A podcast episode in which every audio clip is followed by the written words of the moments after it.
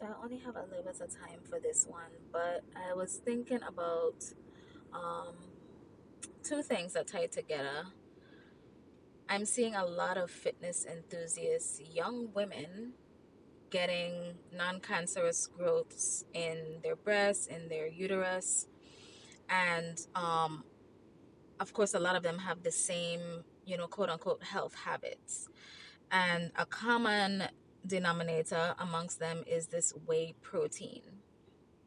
If you're a young woman of childbearing age, and I mean young, these are a lot of them are in their 20s, early 30s, and you are constantly getting growths in your reproductive organs, you have to look at what you are consuming. There's something that you're doing on a very consistent basis that is contributing to this.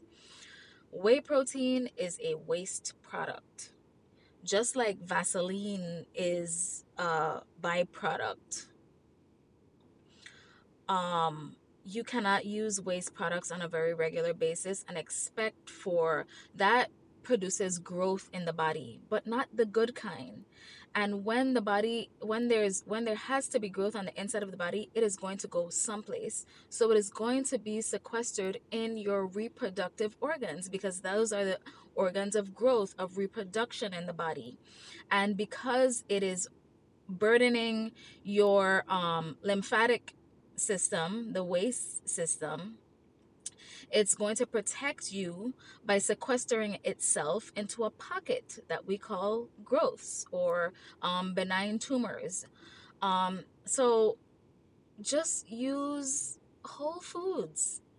If you're going to um, use something that is going to promote growth in your body, you're exercising, you want to reap the benefits, your protein powder has to be plant based. Not, you don't have to be vegan um, and I'm thinking about that because I spoke to a colleague recently that, you know, we were talking about nutrition and how we help our patients. And this person mentioned something, well, I don't have time to be going back and forth on, you know, whether people want to be vegan or not. These are my methods. And, and, as practitioners, we have to be flexible. It's not about um, arguing or being so attached to um, a mode of doing things that you neglect what is most appropriate at the time. So, vegan, non vegan, keto, I don't care what you subscribe to, you have to be able to let go of something to do what is most appropriate for the patient, for yourself, for your body at the time. So, if you're constantly having overgrowth, you have to be willing to say, even though I am not plant based, I know that my body needs something that it can use that will not produce excess growth, that will not cause my body to go into fight or flight and sequester it and have to protect me from it. My immune system will go into overdrive. My um my waste system won't have to protect me. I have to use a plant based and the and the one that I like because it's not processed, it's still in its raw form is Sunwarrior. Not sponsored at all, but it is in its raw form.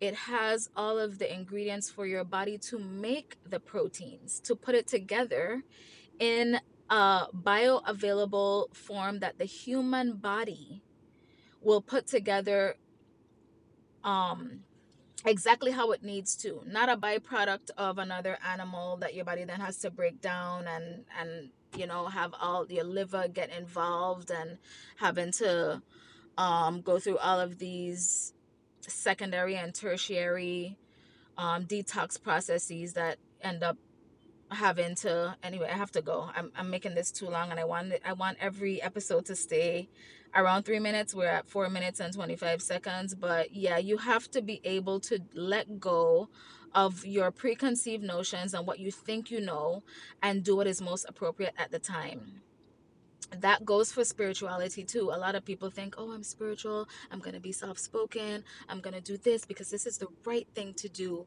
You will get eaten alive because spirituality is not just being um, passive or docile or kind all the time.